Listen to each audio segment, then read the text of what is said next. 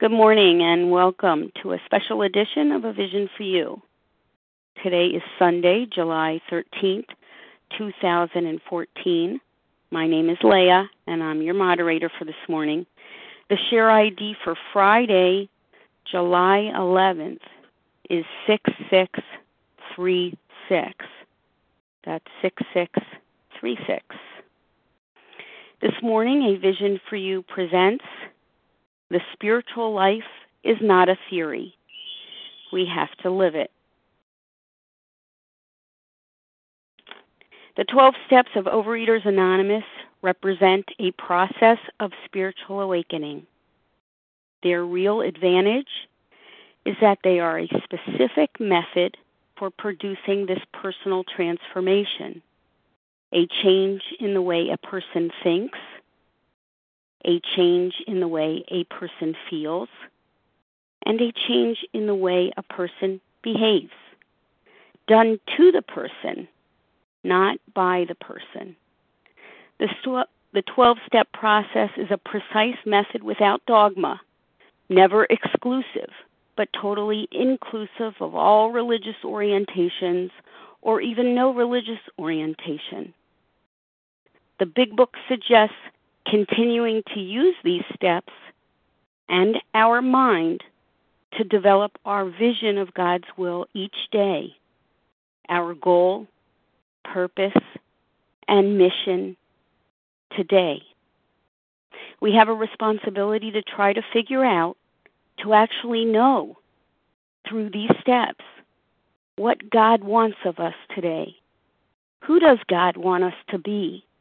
What does God want us to do? We are asking for and receiving direction. We seek guidance. The Big Book also suggests that through these steps, we use our will to align our will with God's will. With this attitude and the 12 steps as our path, we cannot fail.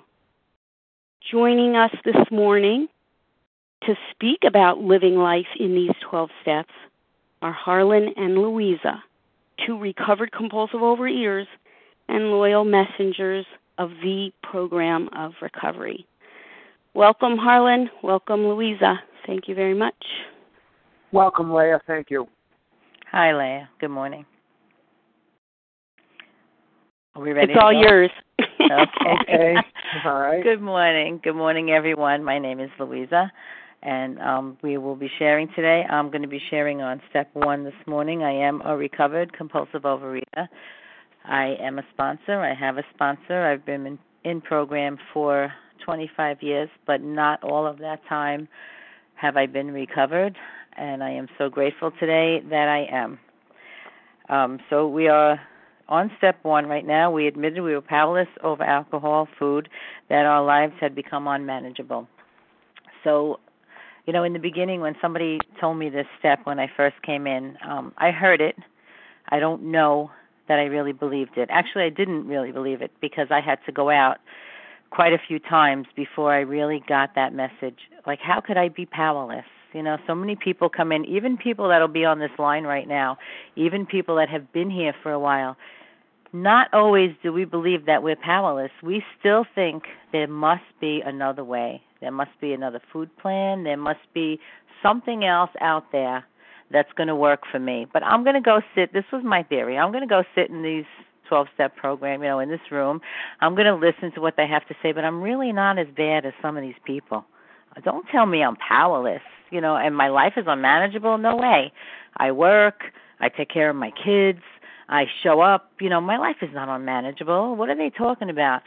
So it took me a long time, and there are so many people that I hear that will say to me, I just have a problem with food. You know, I'm not powerless. Give me the right food plan and I'll be fine. Granted, there are many people in OA right now today that are not powerless. They get the right food plan, they get the right, you know, the the the right diet or whatever it is that they're on, they get the right exercise program, they do beautiful. They like the fellowship, everything's fine. Then there are people like me and some of us that are here that know after being beaten down over and over and over that we're powerless. How did I find that out? Well, the doctor's opinion was pretty clear on that. You know, I I really did not understand that it's a mental obsession and a physical allergy. To me, it was always just I can do this. How many Mondays, you know, did I have? I can do this. I'll try again on Monday. I'll try again on Monday. I'd wake up in the morning and I'd say to myself, "Okay, this is it. You know, I'm going to do it today." I still thought I had the power. The power was still in me. In my mind, I never really thought I was powerless until I was beaten down over and over and over. You know, and unmanageable, when somebody told me unmanageable, I had to really look at my life. Was it really manageable? Was I managing when I was running to the gym every single day? And if I didn't go to the gym, I was in a panic. Was I managing my life when every time I had to go out for an occasion, my first thought was, oh my God, what am I going to wear? I'm so overweight. I can't do this you know, was I really managing when I was jumping down people's throats if I wasn't sticking to my food plan, when I wasn't eating for for weeks at a time because I had to lose weight for an occasion? Was that really manageable? Or if I put down the food, I'd pick something else up. You know, it just I had to look at that.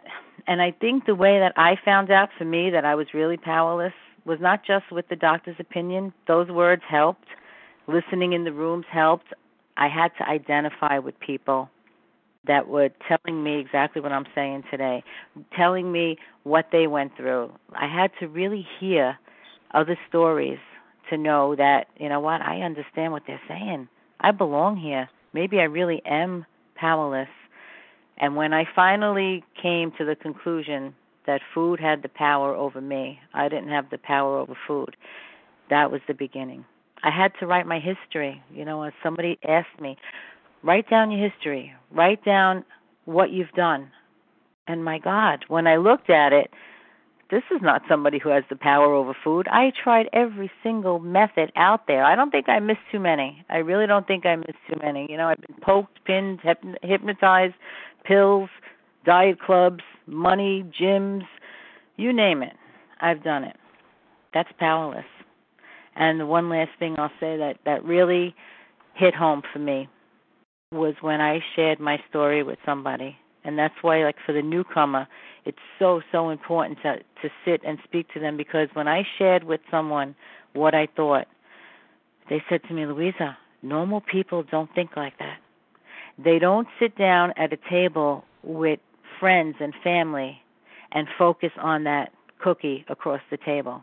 They're talking about conversation. They're having a good time they don't wake up every single morning praying to God that they don't eat today, that they don't compulsively eat today. You know, it's just that's not normal. And these things, little by little, sunk in. But I had to go out there and be beaten down over and over and over. So this step for me, step one, uh, you know, to me, people say step zero. I don't know about a step zero. You know, you have to put down the food. I I don't know about that at all. I'd never heard of a step zero. I've heard it in the rooms. People have said it. For me, I couldn't put down the food until I knew in my heart that I was powerless. And I say for anybody out there that doesn't really know and doesn't really take this step, you're pretty much doomed to experiments and stay out there a little bit longer. You have to know in your heart that you're powerless over food. And is your life really manageable? Sit down and take a look at your life. Is it really manageable? If your life is unmanageable and you know you're powerless, then you're on your way. So now what do you do? Now my partner Harlan is going to tell us. Hi, thank you, Louisa. Good morning, everybody. I'm Harlan, and I'm a compulsive overeater. Can you guys hear me okay? Yes. Am I unmuted? Okay. Um, I've been in programs since 1979. I have 15 years of current back-to-back abstinence, and I've lost a little over 500 pounds since the very beginning. We have just heard Louisa very eloquently and very beautifully describe to us the powerless condition of step one. And just to touch on it again, I have a mind that is different from a normal temperate eater all human beings get angry. All human beings get happy and sad, and they get selfish and they get self seeking, and they get fearful. They get they get scared. They have all these ranges of human emotions. All human beings have those things. I am not scared and controlling because I'm a compulsive overeater. I'm scared and angry and controlling because I'm a human being. But there's one big difference that when I have these emotions, or it's a day with a Y in it, or a month without an X in it, my brain will, in a very unnatural sense, focus in like a laser on the sense of ease and comfort that comes instantly from eating certain foods. It doesn't get it from eating broccoli. It doesn't get it from eating baked trout. It gets it from a Kit Kat bar, Doritos, ice cream, what have you, French fries, what have you. Because those foods will produce in me an effect. And the effect is the sense of ease and comfort that comes instantly from eating those foods. Once I eat the food, I also trigger the physical allergy. And the allergy is the craving that sets up within my body. Excuse me. That explains many things for which I cannot otherwise account. That the more I want, the more I eat, the more I eat, the more I want, and it's just endless. But what we're going to delve into briefly here in step two is what if I could find a way to live where my mind does not focus in on the sense of ease and comfort that comes instantly from eating a Kit Kat bar? What if I could focus? What if I could feel better already? And in chapter two, there is a solution. It tells me two things I need to know above everything else.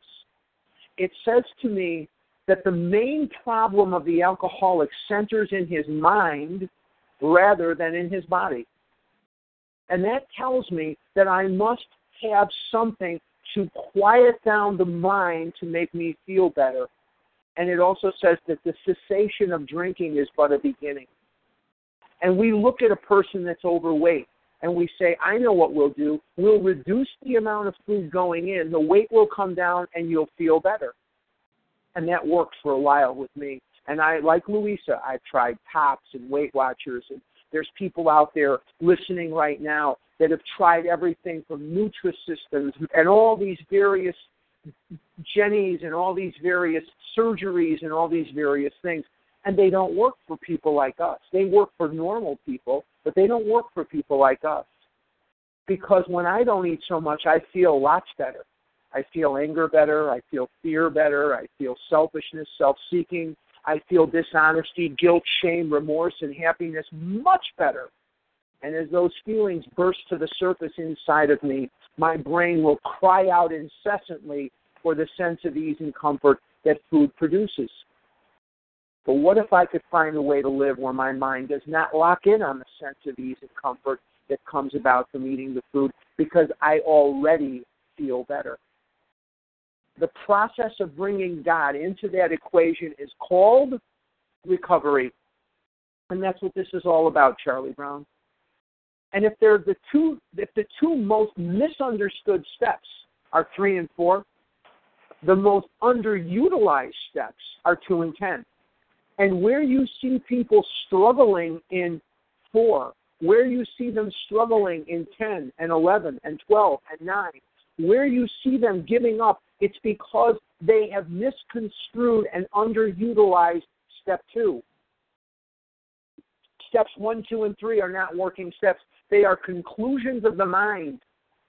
The whole chapter, more about alcoholism, is designed to illustrate for me the insanity, the mental bedlam that goes on in my mind prior to the first compulsive bite. Step two came to believe that a power greater than myself could restore me to sanity. Now, if I have to be restored to sanity, I must have been insane. And if I look at more about alcoholism, I see illustrated for me Jim, the jaywalker, Fred, the man of 30. I can relate exactly right down the pipe that I did those crazy things. Now, here is what is misunderstood by most people that I've come in contact with in 35 years and me about step two. It says, God as you understand God. So a lot of people think that they can be any religion they want to be, and that's true. You can be. or no religion. It's all, all good. We're all good. But I have to have a God in my heart and a God in my mind that works for me. Now, there are philosophers and historians and musicians and poets and authors of all manner today that are going to philosophize about what God is and what God is not. Let them have at it. There are two things I need to know about God there is one, and it's not me. And I have to have a God in my heart that is alive. I have to have a God in my heart that is alive because living things can grow and adapt and change with me as my life adapts and changes. The bottom of page 43, it says, once more, the alcoholic at certain times has no effective mental defense against the first drink, except in a few rare cases. Neither he nor any other human being can provide such a defense. His defense must come from a higher power. So that power that I hold in my head, in my heart, must be a higher power. 45 in the big book. The thesis line in the entire book is on page 45, and it says, Well, that's exactly what this book is all about. Here's the thesis line of the big book its main object is to enable you to find a power greater than yourself, which will solve your problem. It says problem singular, and on page 43 at the very bottom, or 42 at the bottom, it says problems plural. What's the difference? Once my food problem has been solved by a higher power through the working of the steps, not just sitting there. This is not a program for people who need it. It's not a program for people who want it. It's a program for people who do it. When that monkey chatter in my head is quiet, I am free. I am emancipated to now solve other problems like making more money, like whatever your situation might be. My situation is such that I need to, I own a business. I have a life. I have a dog. I have bills. And I bet you have some of those things or all those things too.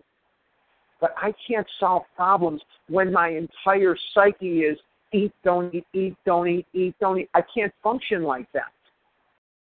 Now, the most important thing I can ask myself on a daily basis is on page 47. Do I now believe, or am I willing to believe, that there is a power greater than myself, as soon as a man can say that he does believe or is willing to believe, we emphatically assure him that he is on his way. It has been repeatedly proven among us that upon this simple cornerstone, a wonderfully effective spiritual structure can be built. And how do I build the structure? I work the rest of the work the rest of the steps. I work the rest of the steps. So where I see people and I've done it too, struggling in the work, they do not understand Appendix 2. They do not understand the meaning of Step 2.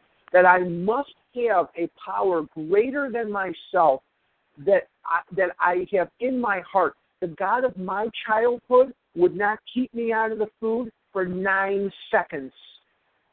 Great God. Great God. Split the Red Sea. God, that was awesome. Cecil B. DeMille depicts it for us in the movies beautifully. The oil, it burned for eight days instead of one. Bravo, bravo. Wouldn't keep me out of the food for eight seconds. I have to have a God in my heart that is not punitive. I have to have a God in my heart that is, as it says in chapter 4, my constant companion, not my constant critic, not my constant adversary, not my constant enemy, but my constant companion. Does that mean I get everything I want? No.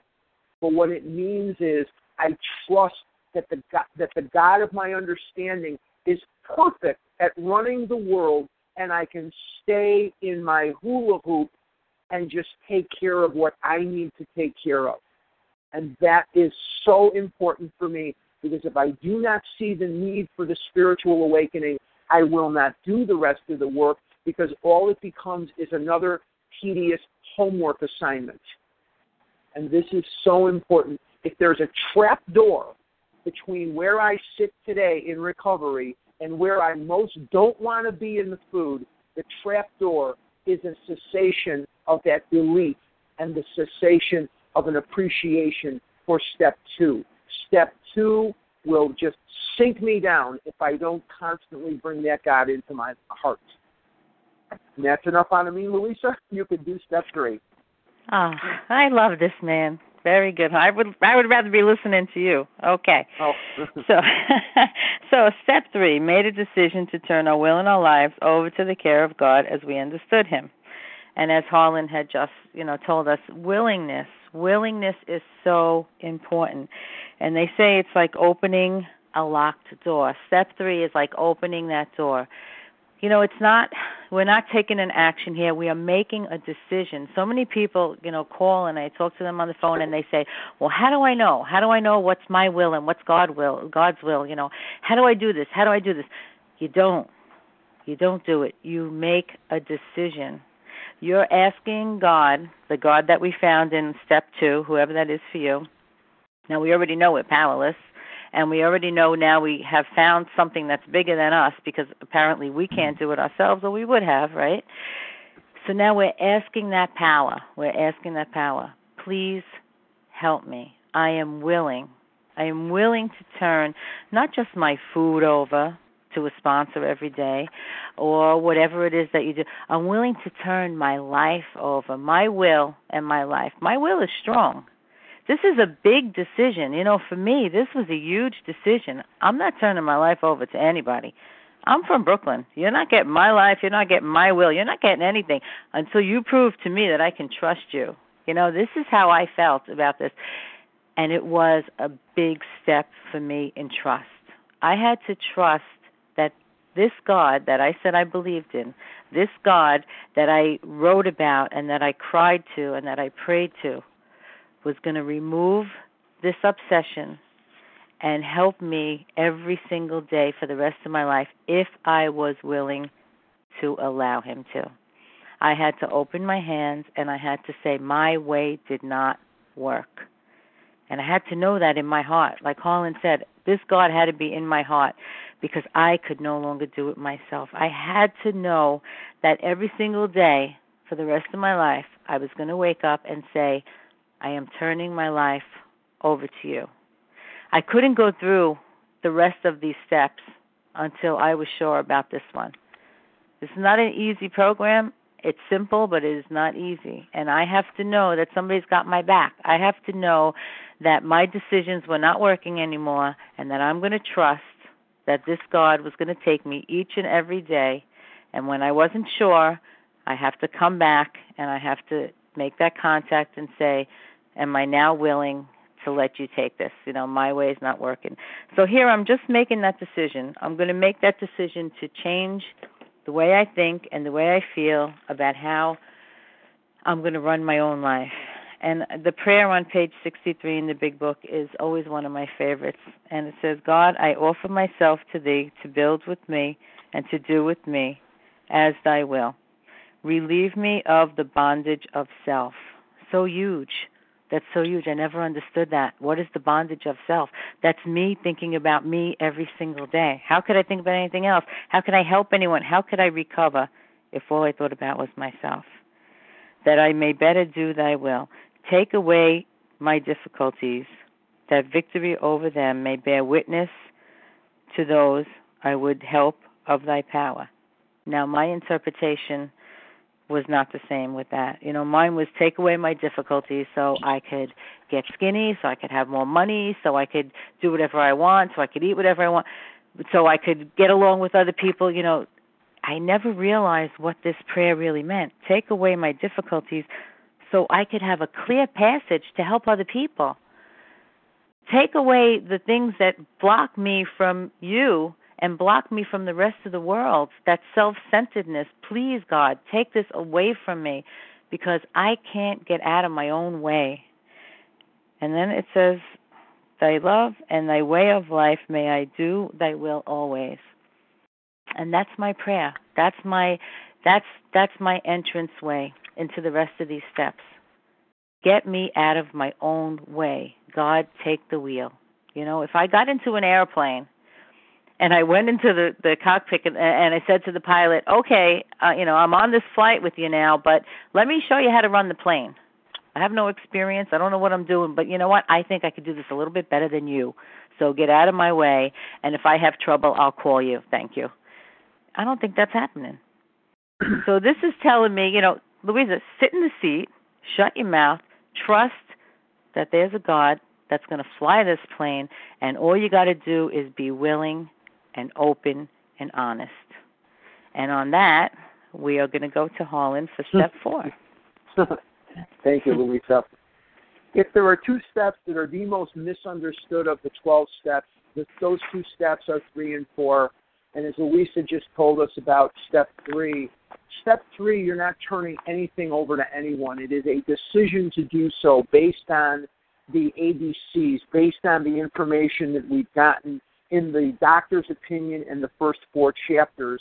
And there's a lot of people who hear the ABCs all the time in meetings and they don't even hear it anymore. They're not listening. And briefly, the ABCs on page 60 that we were alcoholic and could not manage our own lives. There are people that are identifying themselves as compulsive overeaters in meetings of OA all over the country and all over the world, excuse me, and they don't really have a concept of what that means. What it means is I have an allergy of the body coupled with a twist of the mind, and the mind drives me into the food, and the body makes it impossible for me to stop, and I can't manage my own life. And we've talked about that already, that probably no human power could have relieved our alcoholism. That means nothing of this world is going to relieve me of this this condition that God could and would if He were sought. That I have to have that belief. So it says they're being convinced of what? Of what we just said. We're at step three. Now, what are we going to do? How do we turn our will and our life over to the care of God as we understand Him? By uttering a prayer? No. We have to take action. And at the bottom of 63, it says, Next, we launched on a course of spirit, of vigorous action. It does not say next in a year, next in a month, next in a week we we launched out on a course of vigorous action, and it says this is the first step of which it. Uh, excuse me. Let's read it right. Next, we launched on a course of vigorous action. The first step of which is a personal house cleaning, house cleaning, which many of us have never attempted. It's only 5:57 in the morning here, guys. I'm in Arizona. Sorry. Okay, though our decision, step three, was a vital and crucial step, it could have little permanent effect unless at once and you have people saying you do a step a month, you do a step a year, you do a step a century, at once followed by a strenuous effort to face and be rid of the things in ourselves which had been blocking us. Our liquor was but a symptom. We had to get down to causes and conditions. What is the liquor a symptom of? What is the food a symptom of? The food is a symptom of a mind that is twisted to the point where when it feels quite right, we go immediately to the food. Immediately to the food because it's the only relief we have from that intense pain of not eating. And number two, we have that allergy of the body which we can do nothing about. So the liquor is a symptom. Now, here are here are some of the misconceptions that I've seen about step four. Number one, People are trying to work the perfect food plan. They're trying to get their lives perfect, be at the perfect weight, to do the perfect fourth step so that they'll never have to do this work again and they can be done with it. Boulder Dash. Boulder Dash. God may love you, but He's not going to hang your fourth step on His refrigerator.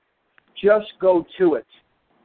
What it very simply is is a series of questions. You know the answer to every one of them. The first section of the fourth step is the resentment section. Time kind of prevents me from going through it in detail. I've done that in the past. I'll do it again uh, on, in this forum, but for right now, we just have to be brief. The first section of the fourth step is very simple, and it's the resentment section. Column one Who or what do you resent? You all know who you resent. You go back through your life and be as thorough as you possibly can be. If you forgot the name of the girl with the red dress, or you forgot the name of the boy with the blue shirt, put down the boy with the blue shirt. Put down the girl with the red dress. If you can't remember something, ask your sponsor for help. Column one, who or what do you resent? It's not always going to be a who. I had strong resentment against the old expression that said blood is thicker than water because when someone said blood is thicker than water, I was immediately left out because I don't have I didn't have parents at that time. I I don't have brothers and sisters. I don't have aunts, uncles, cousins. I don't have any of that stuff. So when people would say that, I was immediately left out of the conversation, and that made me mad. So I put that down too. Column one: Who or what do you re- do you resent? Column two: In 19 words or less, what did they do to you? Where am I getting the 19 words from? On page 65, the most amount of words that the big book says for column two or allows for column two is 19. We don't need to write a book about what your mother did to you. We don't need to write a book about what your next door neighbor did to you. 19 words or less. Why are you mad at them? You know the answer to that question. Column three. What basic instinct of life is affected? if you don't know what the basic instincts of life are, you can consult your sponsor and, and we look at the basic instincts of life as the emanation point for all anger, all fear. Very briefly, the three basic instincts of life are the social instincts. And the social instinct, very briefly, is what do people think of me? The second part of the social instinct is self esteem. What do I think of me? But what I think of me more often is going to be a reflection back of what I think you think of me. And that I'm going to reflect back if you like me, I'm going to like me. If you don't like me, I'm not going to like me very much. That's why it's very hard for us. You walk into a room with a 100 people, 99 of which love you and one doesn't like you. You'll spend the whole night trying to get that one person to turn around and like you because you want to have that self esteem. And now I'm comfortable with the fact that there are people that don't like me because I have a God that loves me. And the second basic instinct of life is the, the, the financial, the security instinct, the first section of which is pocketbook. The second section of which is emotional security. The third of, section of it is personal security. The third of the basic instincts is the sex instinct. We all have this. It's God given. It's not to be despised or loathed. So anything that I perceive as a threat to what I already hold in these basic instincts or a threat to my ambitions for the future in these basic instincts is going to trigger anger, fear, selfishness, self seeking, and dishonesty. It's all very simple stuff. Very, very simple stuff. Column three, the basic instinct. Column four is on page 67 of the big book. Column four, and it very simply says, referring to our list again, putting out of our minds the wrongs others had done, we resolutely looked for our own mistakes. In other words, what did you do to set the ball in motion in this resentment that you have against so and so? Okay? Where had we been selfish, dishonest, self seeking, and frightened? Notice that anger is not listed as one of the defects in the resentment section because it's assumed. If there was no anger, there'd be no resentment. And if there was no resentment, you wouldn't be dealing with it in the resentment section. So we put down the defect of character that caused us to take or omit those actions. Now, why do we love a good resentment? What is so attractive about being resentful all the time? Why do we nurse a resentment and rehearse a resentment? Why do we carry them with us wherever we go? Some of us have moved from state to state to state, and we bring our resentments with us, and we water them, and we fertilize them, and we share them with other people.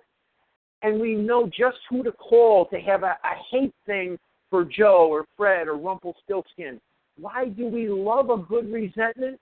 Because in resentment, I can abdicate responsibility for my life and I can blame others and justify the most errant nonsense imaginable, and I can be knee deep in pizza boxes and knee deep in Raisinets and Milk Duds and M and M's, and I can blame you.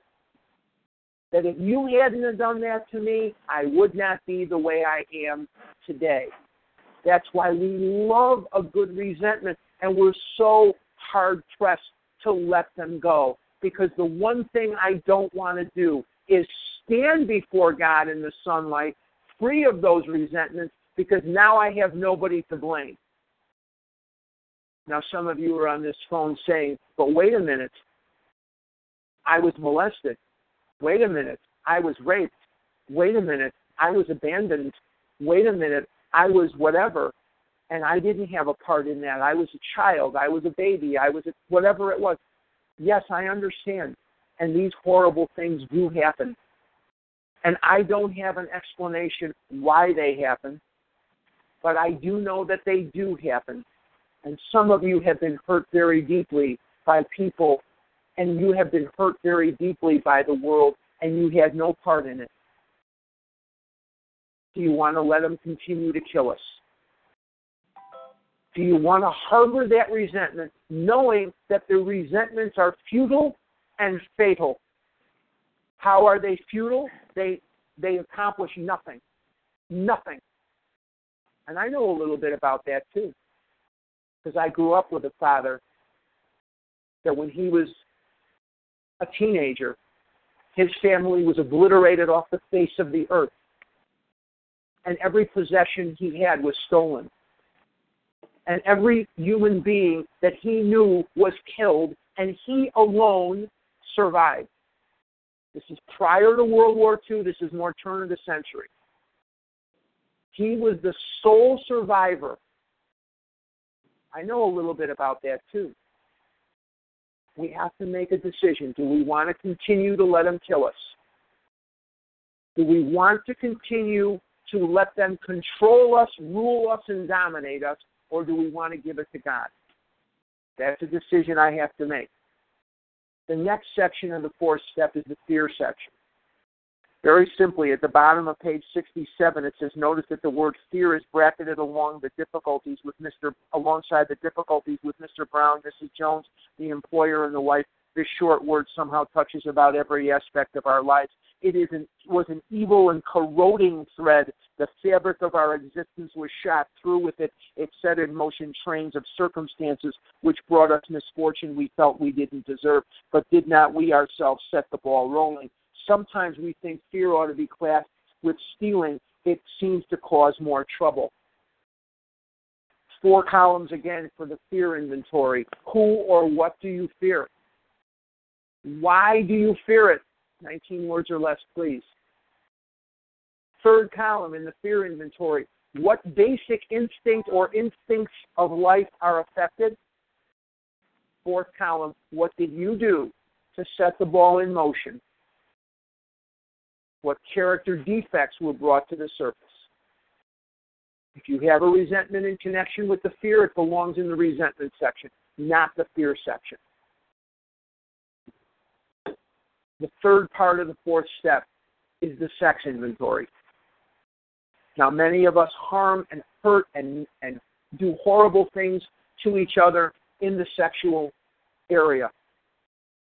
Briefly, because we're pressed for time, this is a five column inventory with a side assignment. You'll know the answer to every one of the questions. Some of the ways that we hurt each other in a sexual area. Obviously, the first one is I'm in a committed relationship and I'm cheating. Okay? I believe, and this is me, this is not OA, this doesn't have to go for you. I'm just telling you what I believe. So please don't throw it in my face in the question section or call me later yell at me. This is my belief. I, notice I said I, I didn't say you. I cannot be working the 12 steps while I'm breaking the 10 commandments. Notice I said I. What you do is different because we are not the arbiter of anyone's sexual conduct. I don't pretend to know what's best for you. I'm talking about me. If I'm cheating, that's one way. What about some other ways? What about using our God given sex powers while we're keeping our clothes on to possibly manipulate another person? Maybe there's a supervisor at the office that, that has a crush on you and you're cultivating that, knowing that there's nothing to it from your standpoint, but you're going to use that to guarantee further employment. Sex has nothing to do with that. Enjoyment has nothing to do with that. Recreation has nothing to do with that. That's using our God given sex power for something other than what it was intended for. Because these sex powers were given to us to enjoy and to recreate ourselves or recreate ourselves. They don't have to necessarily be together. And it doesn't matter whether it is a heterosexual relationship, a same sex relationship. That is not the issue here at all. And that is not for me to know, judge, or comment on. It is using our God given sex powers for something other than what it was intended for. Perhaps we are using our God given sex powers in a committed relationship to manipulate or control another person. Maybe they're White Sox fans and you want them to be Cubs fans. You'll show them. You'll cut them off at the pass until they come around to your way of thinking. That's not what it's for. They want to buy the blue car. You want to buy the red car. You'll cut them off. Well, that's not what it's for. Maybe we're in a committed relationship where we need to stop making demands on the other person that they do things that they have repeatedly told us they're uncomfortable doing. We need to look at that too. Maybe we need to give in a little bit more because they've asked us to do something and we haven't done it, and maybe we need to give in a little bit more. We don't have the time in this forum to go over everything, but let's very quickly get to the mechanics of the sex inventory. Column one, who did you hurt? This will always be a who, obviously. Column two, what did you do to them? Column three, what basic instincts are affected? Column four, what character defects caused you to take or omit the actions in column two? And then we're going to throw in another column, column five, what should you have done instead? What should you have done instead? And we look at these things and we put them on paper. There's not one question here you don't know the answer to. You can knock this out in a day, two days tops. There's no reason to drag this out. The only reason people drag it out is actually they're afraid they're not doing it perfectly or they don't really want to do it and it's just a busy busy assignment to them. They don't see the need. We're going to uncover discover and discard uncover what has been hurting us. Discover who we are. I didn't realize i was that scared. I didn't realize i was that dishonest and selfish. And number three we're going to discard. I know that's very brief but we're pressed a little bit for time so i'm going to turn step five over to louisa but before I do, I'm just going to reiterate this step four is so simple, and there's a whole industry out there of people trying to sell you folders, pamphlets, concordances, all manner of things. You don't need that. It's columns, it's a piece of paper. You can knock it out in nothing flat. Resentment section, fear section, sexual harm section. There's nothing that's that complicated to it if I see the need to do it. You don't do it perfectly, you leave something out by mistake. We have other steps to catch that stuff. I brushed my teeth yesterday. I'm going to brush them again today. I showered yesterday. I'm going to shower again today. This is the same thing. There's no such thing as we've done it and we never do it again. We're going to be visiting these things as we move through the steps, especially in 10 and 11 we're going to move through these things as a review and we're going to clean up all the things that we missed because God understood when He engineered the big book through Bill's hand that we will never rise above the level of human beings. And as human beings, we're going to miss stuff. This is real simple. If you don't have a sponsor that can sit down and show this to you, I suggest you get one because this, there's nothing complicated here. Louisa, take it away for step five. Okay, thank you, Harlan. Uh, oh, what he said was so was so great. So many people complicate this, you know, stories, books, pages, notebooks. It's your story. Your story is your story. And now in step five, we're going to give that story to somebody, admit it to God, to ourselves, and to another human being the exact nature of our wrongs. You know, people get so stuck on this because they have to tell. So this is ego deflating. It's a it's a step of humility. It's a step of trust. I have to trust another human being. You know, I, I hear so many people say, "Well, I don't know who to tell, and I don't know who to trust, and I don't want to tell this person that, and what if they tell somebody what I tell them?" This is a program of recovery, and hopefully, hopefully, your sponsor or whoever you're working with has worked their program. They're not going to tell anybody. Here's where we're asked to trust. And this is our story. Our story is our story. It doesn't change.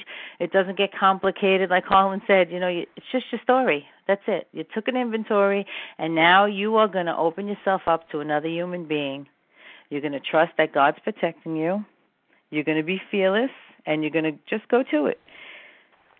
I know that I I did it the first time around, like it was a Chinese menu you know, I told this one a little bit of this and this one a little bit of that, and I wanted to tell the priest this, and I, because I did not trust enough to tell somebody my entire story. What will they think of me? Good grief. When I did it this last time, when I truly did it, I sat down with my fourth step. My sponsor gave me the time, which is a lot. You know, it's it's a good a chunk of time that you have to give to somebody to do this step, and listen. and when I got to that last column, he explained to me what my part was if I didn't know it. It wasn't a whole big debate, his opinion on my life, what I did wrong, you know. No, I gave him my inventory. He helped me find my part in it. I was able to make my my list of people that I think I owed an amends to. You know, there were some people that I thought I owed an amends to that I did not. There were some people that were on that list that I wasn't really sure about what kind of amends I would have to make to them, but that's a whole other, you know, thing. But the thing was I was able to to take another human being and trust them. That was it. And I had to be humble. I had to, you know, it, no more of this, don't you know who I am, you know. I had to take away all those masks that I wore all that time. My defensiveness, my mistrust, my dishonesty, and I had to show another human being exactly who Louisa was. You know, and it tells me in the big book that if we skip this vital step, we could never overcome our addiction, our our food, you know, compulsive eating, drinking, whatever it is. For us it's compulsive eating. We have to just be willing to do it. Take the bull by the horns and just do it. And a lot of people get stuck. I know I did on that you know i wrote everything out but i wasn't given it i was so crazy that after i wrote it out i hid it and i told one of my sponsors this is way back when i first did it i said if i should die you go into my house and you find that fourth step this is where i hit and you take it and don't you dare let anybody see it i was so scared i was so fearful that somebody was going to know who i really was now my life is totally different. Now my life is an open book. It truly is an open book. If someone needs to know something about my life that's going to help them recover, and uh, the amazing part is when I did give my fifth step away, I wanted to, I gave my fourth step away. I was told, "Wow, I did that too." You know, the person I gave it to shared with me their experience. I wasn't alone. I wasn't the only one in the whole world who did these things. It was the most freedom and the most trust I had gotten in my life, probably, because nobody really ever knew what really went on inside me. So this, to me, this step was just such an awesome opening of a door for me. It really was somebody knowing who I was and still accepting me, and it opened a whole world. It opened a whole world to the next the next uh, lifetime, the next steps. It's like I took a whole new, I erased everything from the past and I was able to start new and open that door. And in that, Harlan's going to tell us what we do next. Thank you, Louisa. Step six is the first step that we're going to use in the 12 that is going to take the life we're living now out of the laboratory and into the world. When I say the laboratory, what I mean is the first five steps are con- the three con- the three steps one two three are conclusions of the mind step four is the first of the action step step five we tell to a person who is not going to be uh, affected. In other words, if I have a resentment against Joe, I do not give my fifth step to Joe's brother because he's going to be affected, or Joe's friend, or whatever it is. Uh, now I'm going to take it out of the laboratory and I'm going to start working it in the world. And when I look at step six, it very simply asks me a question about my level of willingness, and it says, We're entirely ready to have God remove all these defects of character. Wait a minute. Can I operate my business honestly? Can I operate my life without fear and anger and selfishness and self seeking?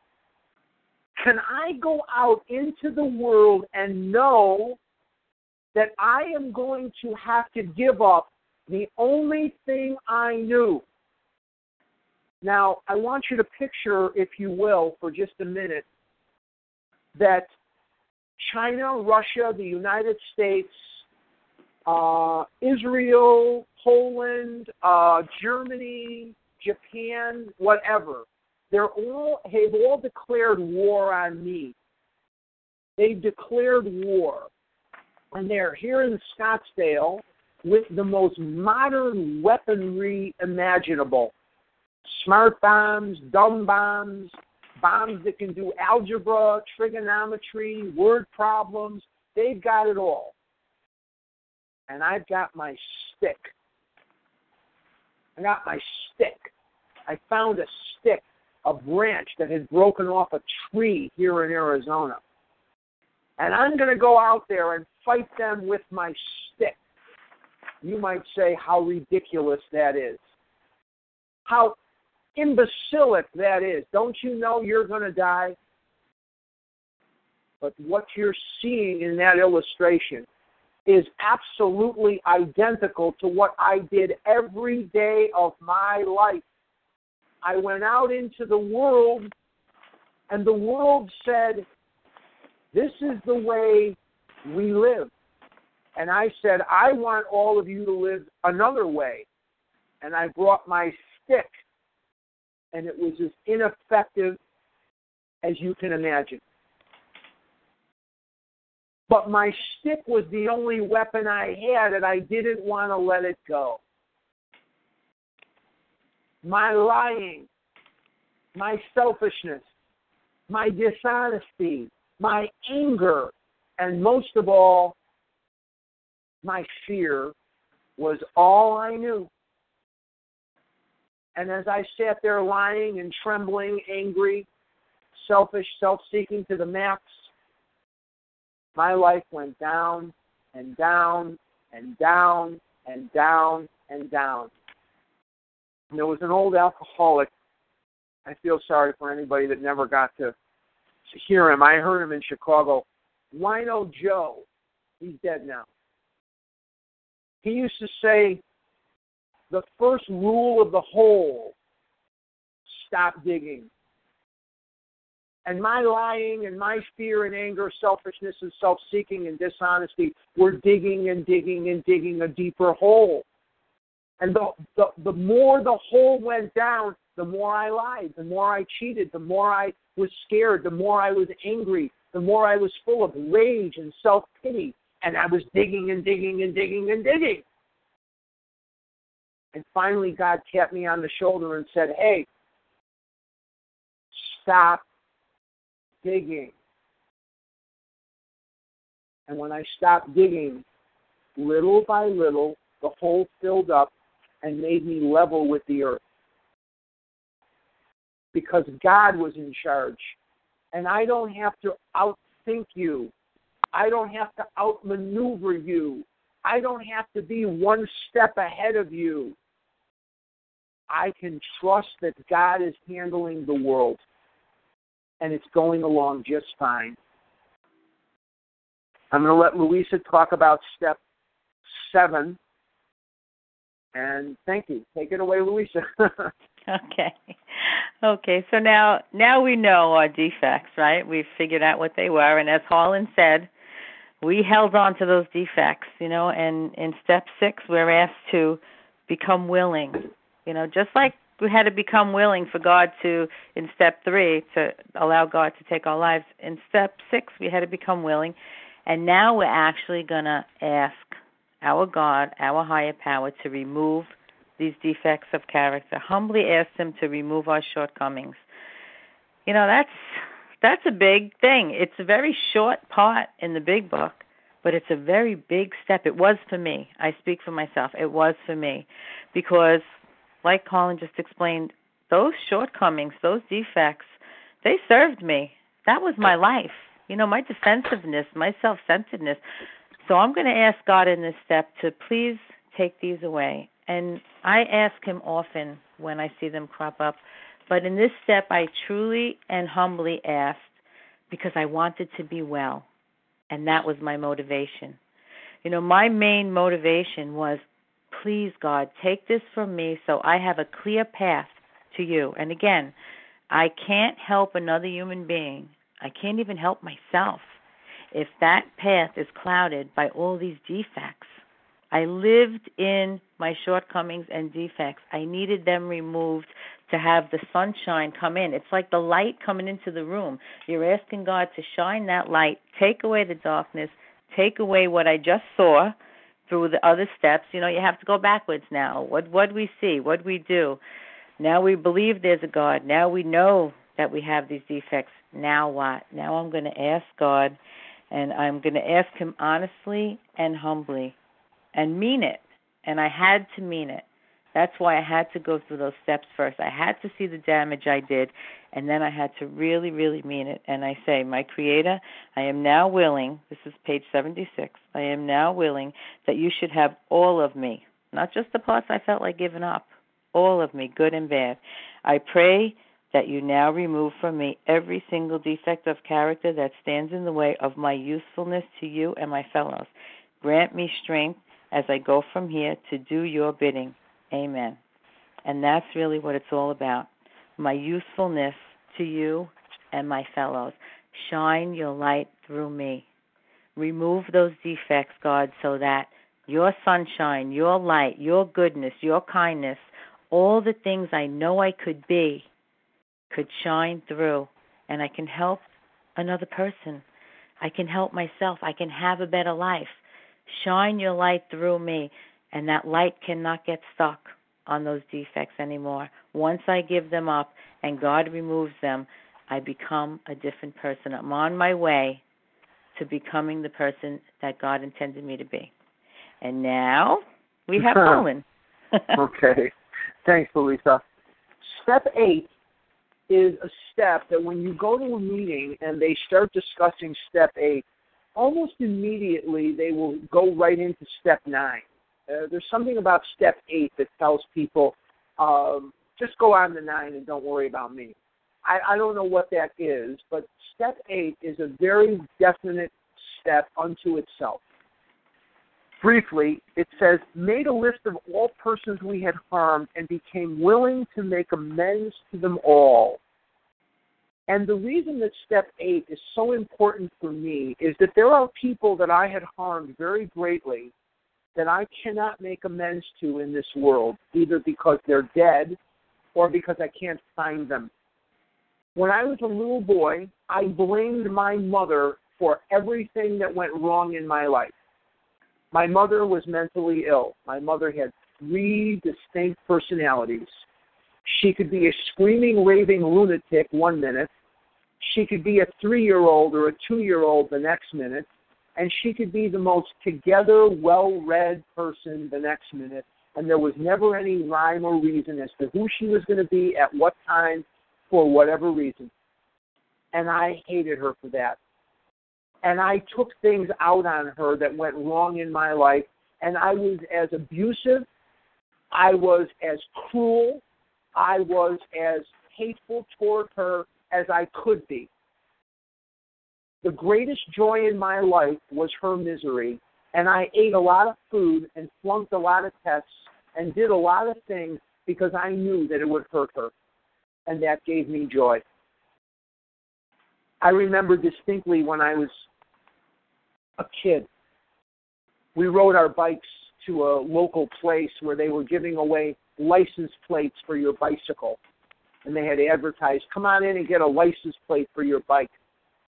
Oh, I was so excited. And I went out there with my friends, and they all got a license plate for their bike, and I didn't because my name is not common. And he didn't have Harlan. He had Howard, he had Harvey, but no Harlan. I was just devastated. And she was in the hospital with pneumonia. Pneumonia in 1964 was a much bigger deal than it is today. You were in an oxygen tent and you were in the hospital for a long time. And I remember very distinctly, it was a Friday. I was 10 years old. And I got home, and I, in my mind, even though you may laugh on the phone, in my mind, not having a license plate for your bicycle with your name on it is not a big deal. In my mind at that time, it was the same as any disaster you could possibly think of. I was devastated. And she called the house, and I told her, I hate you. I hope you die. I hope I never see you again. And she didn't miss a beat, though. She said, What are you doing going to a restaurant? I left you frozen food. I left you things in the refrigerator. She didn't miss a beat on that one. But anyway, those are some of the things I did. And I remember when I was also nine or 10 years old, we were playing baseball with a rubber ball. And I was pitching. And I thought it would be funny if I, instead of throwing the ball to the batter, I hit someone watching the game and I hit a little boy who at the time was four years old, and I was nine or ten. And there is a tremendous amount of strength difference between a nine year old, ten year old, and a four year old. And I hit him with the ball, and everybody did laugh except him. God, how I wish I had never done that. God, how I wish I had never done that. And I can't find him. And my father, I heard him too because I was ashamed of him. Spoke very little, bro- broken English, if that, didn't make a living. I wanted Rob and Laura Petrie for parents, and I got Max and Virginia Grabowski. Very different. And I remember I went years and years and years in program concentrating on my relationship and working on it with my sponsor and God. And for a long time, between 1979 and 1994, I had come to the conclusion that I did not choose these parents, that they were chosen for me, and that gave me a modicum of peace. And then something happened in 1994. My daughter was born. She hates me now. She doesn't speak to me, but my daughter was born. And at once, I got it. My daughter was born, and she had to go into the neonatal intensive care unit and when you give medicine to a baby, you don't give it through the arm like you would an adult. You give it through the head and the feet. And as I saw her struggling in the little isolette, I got it at once how much I hurt my mother. And I looked up and I said, I get it, Mom, and I'm sorry. And I was immediately flooded with the thought that yes, I didn't choose a crazy mentally ill mother, but she didn't choose her mental illness either. And that if she could have been Laura Petrie, she would have been Laura Petrie. And if my father could have been Rob Petrie, he would have been Rob Petrie because they would have denied me nothing. That's how much they loved me. Now, how do you make amends to those people when you cannot avail yourself of step nine I I I make amends to those people by recovering because that's what they would have wanted from me during their life was to recover and live the life I'm leading today. I make amends to them by trying as best I can to help others. Taking care of my business, taking care of me, doing my walking, doing my swimming, doing the things that are consistent with a good life. Now, how do I make amends for hitting that little kid with the ball? And how do I make amends for some of the rude things that I said and did? I stopped doing them. And I pray for the people in my past that I cannot find or that are gone from this earth every day and I love them, and I know that they love me, and I feel them with me all the time. But eight, before I turn it over to Louisa for nine, is a very definite, separate step because the willingness to make these amends must come from God. And that's why, as I've said before, step two, where you see people struggling in four, eight, nine, ten, eleven, twelve, they're really struggling with two because they just they don't see the need and they want to hang on to these harms. They want to hang on to these things and not move forward because they don't have a God in their heart that they're willing to believe in. There's nothing in the book that says you must believe. It says you must be willing to believe. Okay, Louisa. Step nine. Okay. okay. So step nine make direct amends to such people whenever possible, except when to do so would injure them or others. And I repeat that. Except when to do so would injure them or others.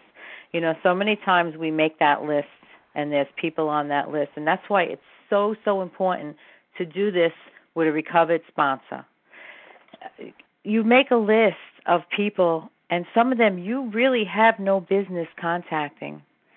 And some of them you really have no business telling them what you did. You know, you're going to make an amends, but I'm not going to go out and tell in my in my situation I was divorced for many years when I did this step. I wasn't going to go out and call my ex-husband and say, "You know what I did? By the way, I just want to say I'm sorry, you know, for things that he should never have to feel and know. Why would I hurt another human being to free my soul? Why would I do that? But people do it. People do it all the time. I see it and I hear it all the time.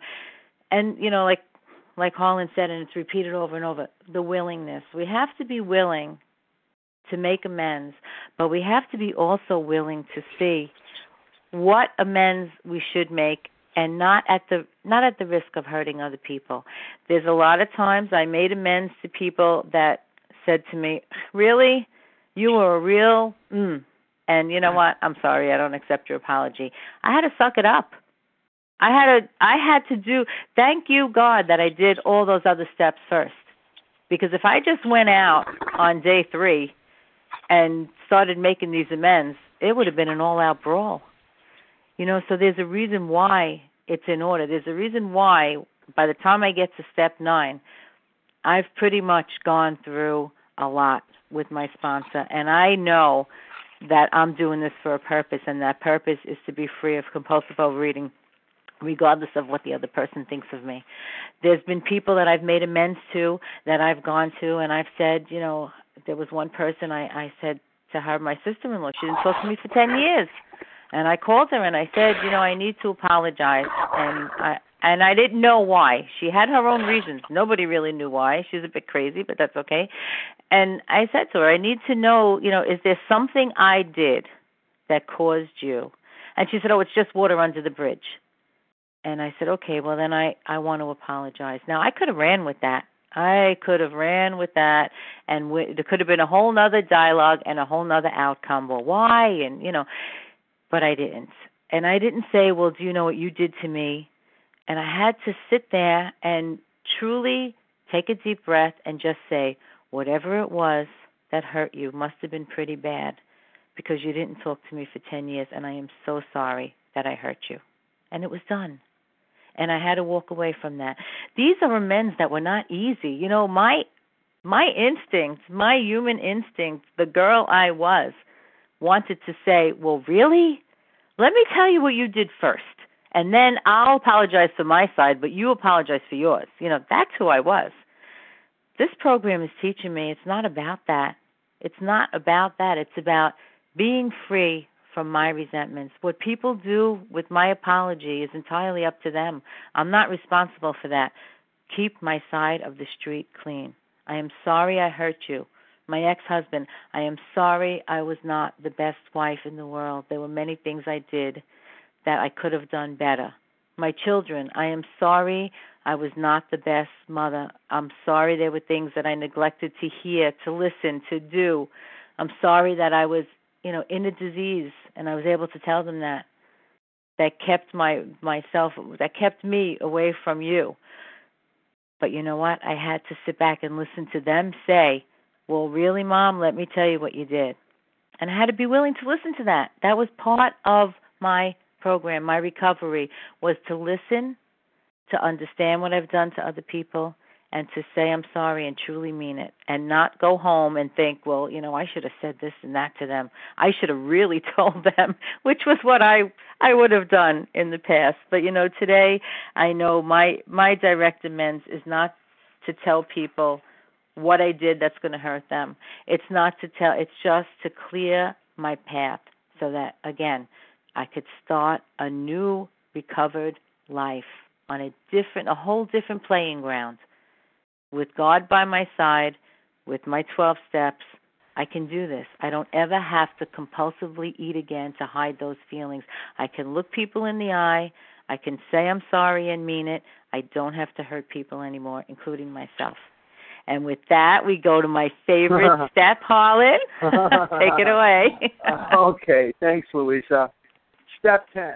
Uh, step 10 is also a very underutilized misconstrued step and some of the mistakes that we make as compulsive overeaters or as human beings is we want to harbor anger, we want to harbor fear. We're very used to that. And when when we do, what we do is we light up the mental twist and we find ourselves eating again. If we go to page 84 of the big book, the instructions for step 10 could not be simpler, but for reasons which I have no explanation for, we don't see them in a lot of cases. Here is what it says. This thought brings us to step 10, which suggests we continue to take personal inventory and continue to set right any new mistakes as we go along. So very simply, when we were when I was talking about step four, we were talking about the rest of the steps. There are going to be things that are going to get past us, and here is the mechanism with which God gives us to deal with those things. It says here, we vigorously commenced this way of living as we cleaned up the past. Mistake number one, people don't start doing 10 step calls until they're done with step nine. Absolutely a mistake. I start doing this the minute I have the conclusion of the mind of one, two, and three. I start to do four. I'm dealing with resentments. I'm dealing with fear, sexual harms done others. Things come up. So I'm going to take these instructions and start doing it. Let's see what, what we have here. We have entered the world of the Spirit. Our next function is to grow in understanding and effectiveness. This is not an overnight matter. If you went to the gymnasium today and it was your first visit there, they would probably not say to you that in two hours you'll be in the kind of physical condition you want to be. It takes a long time, so I have to start working at it. It should continue for our lifetime. Now, here's a phone call I probably get 150 to 200 times a year. Somebody will call me from God knows where and tell me that they're eating. And they'll, when I say to them, you're not working the steps, you're dieting with group support. Dieting with group support means I'm I'm not eating, but I'm I'm start raving abstinence. That's not abstinence, that's dieting. That's swinging from the chandelier. They'll say, oh no, I worked the steps. When was the last time you cleaned up? When was the last time you did four, five, six? Oh, I just did those a few years ago. Well, that's not the, that's not recovery. That's dieting with group support. How much more clear should it be? It should continue for our lifetime. Page 84. Now, here's the basic instruction. I almost wish it was more complicated then we might be able to follow it. It says here, continue to watch for selfishness, dishonesty, resentment, and fear. What step did we use to deal with selfishness, dishonesty, resentment, and fear? Step four. It says when these things crop up, not if, when. What does God know? That no matter how evolved my recovery gets, I will never rise above the level of a human being. And as a human being, when I go out into the world, there are going to be people that are going to make me upset. There are going to be people that are not going to follow my script. There are going to be people that are not going to give me what I want, and I have to turn to this step immediately. It says here, we ask God at once to remove them. So if I've already done a mini fourth step here, and I'm going to ask God to remove my defects, what two steps did we use to do that? And we just talked about them, six and seven. So right here I've done four, six, and seven. We discuss them with someone immediately, not in a day, not in an hour. We don't wait till after dinner. We discuss it with someone immediately. What step did we use to discuss things with people immediately? Step five. So so far I've done four, five, six, seven, and make amends quickly if we've harmed anyone, eight and nine. Then we resolutely, resolutely mean with purpose, turn our thoughts to someone we can help. What step are we going to use? 12. Love and tolerance of others is our code.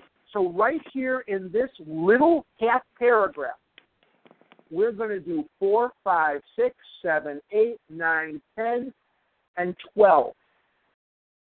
I dare you, I throw the gauntlet down dare you, double dog dare you to do four, five, six, seven, eight, nine, ten, and twelve every day, several times a day, as many times a day as things come up, and still eat Reese's peanut butter cups. I dare you, you simply cannot do it. You can't do it. This is a very simple thing. Goes on to say, We have ceased fighting anything or anyone, even alcohol, for by this time sanity will have returned. When I feel that uneasy feeling, I don't want to see Mike. I'm scared. I owe him money. I don't want to see Larry. Uh, I kissed his wife. I don't want to see Cinderella. I cut her off in tra- whatever it is. I'm angry at Snow White. I'm angry at Rumpelstiltskin. I have these feelings and I have to get them out. If I don't have the type of sponsor that is going to encourage me to do that, I need to make a change. This is not something that you do in the morning and it's not something you do at night. That's step 11. That's why the nighttime part of step 11 is, is first. It's because it's assumed you've been doing 10 steps all day. I have to get with people that know the program.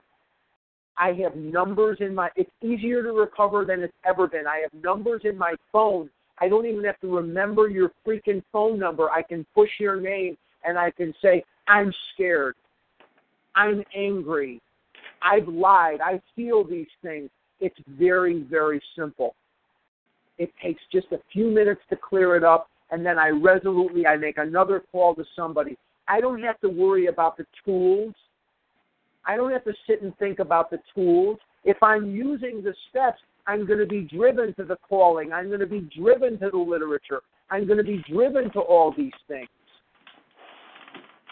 And they have cathedrals in every office building. Don't tell me if you're my sponsee that you can't recover because you're busy. I don't care if you juggle chainsaws while you operate on somebody's brain.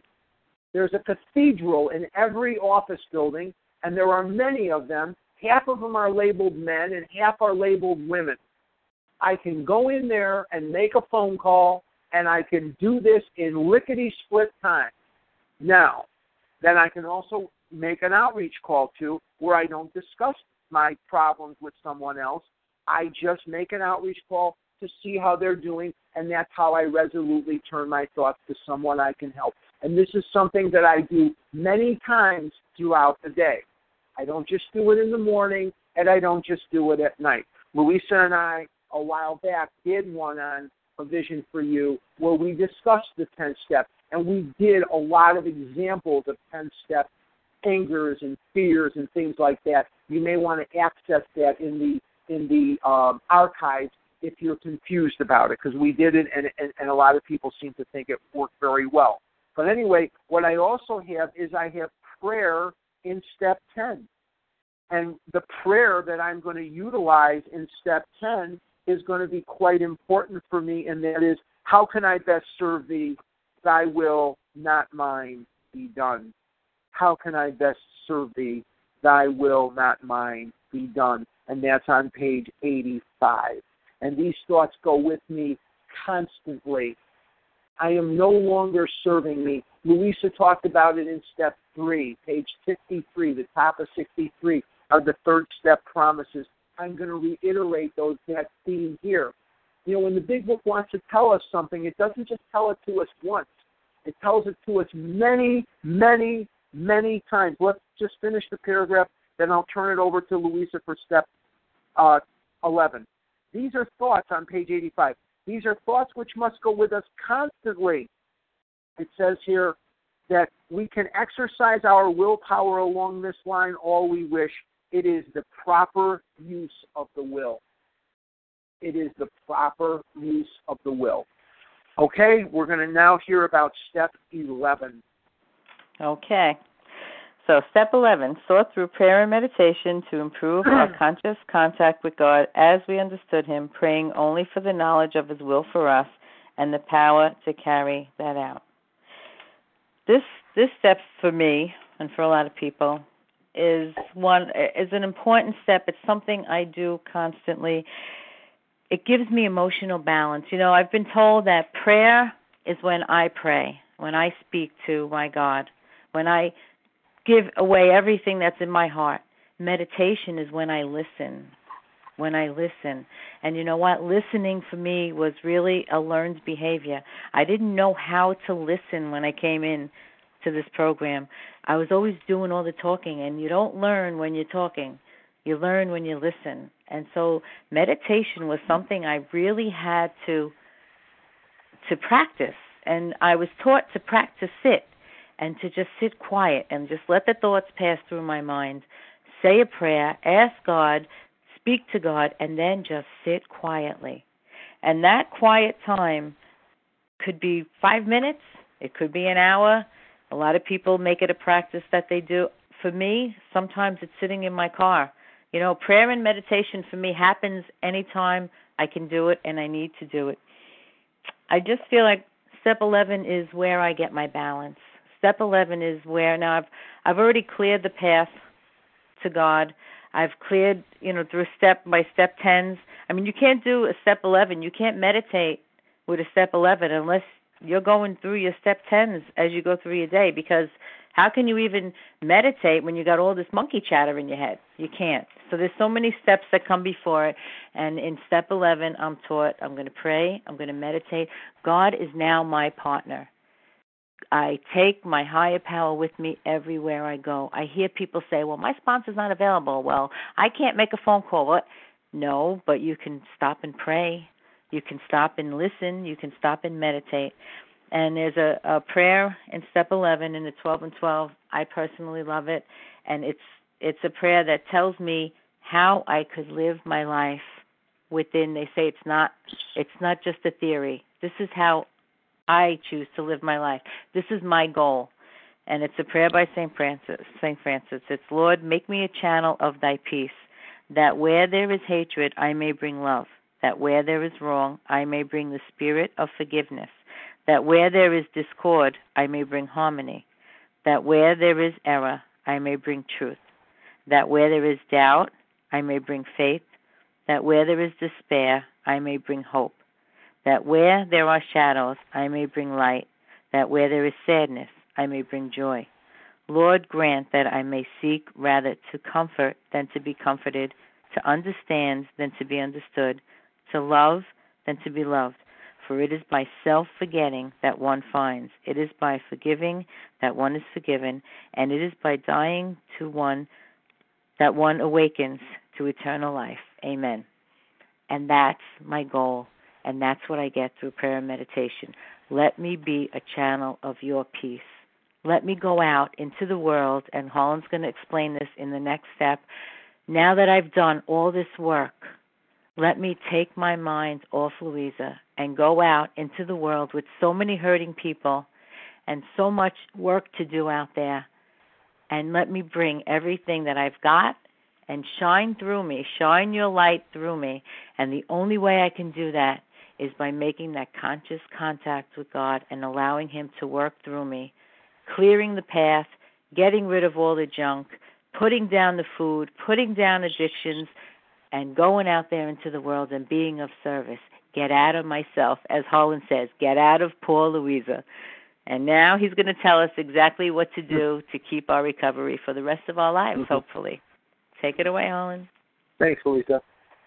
Step 12 is a definite three part step. And where you find strong OA, you find strong sponsorship. And where you find weak OA, you find very weak sponsorship. And unfortunately for OA, there is a lot of weak sponsorship running around. And I've seen a lot of weak sponsorship, and many of you have too. There are also a lot of people in OA today that are non compulsive overeaters. Louisa talked about that at the very beginning. And if I had a sponsor that said to me, go to three meetings a week, make three outreach calls, weigh and measure your food, call in your food, and that that's recovery, I would have been dead a long time ago. There's nothing wrong with all those things I just talked about, but that's not sponsorship. That's not sponsorship.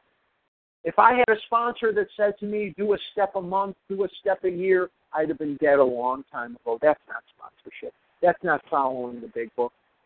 And you've got a lot of blind leading the blind in OA today. And that's unfortunate. But where there is strong big book sponsorship, where there is strong sponsorship, you will find strong recovery, strong OA. Now let's look at the 12 step because we're kind of pressed for time here. I don't exactly know when you're done here, but let's look at the 12 step, page 60. I'm looking at the actual steps. I can't. We don't have the time to go through chapter seven. Maybe one day we'll. Or I think you have one at the beginning of the meeting. It said you have somebody doing that, and that's that. I'm sure that's going to be wonderful, and I'm not going to miss that one.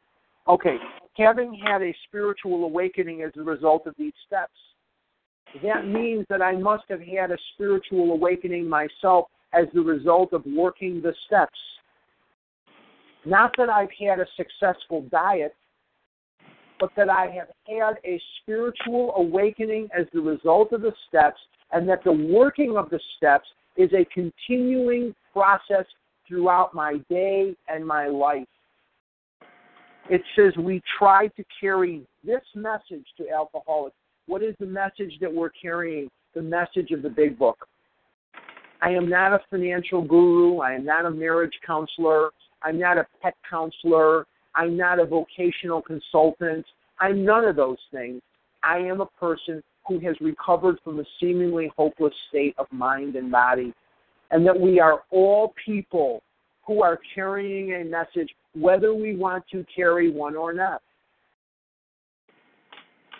And when I was, I told you at the beginning, I have 15 years now of continuous abstinence but when my daughter was not quite two years old, and she'll be 20 in December, and I'll have 16 years, hopefully, in December.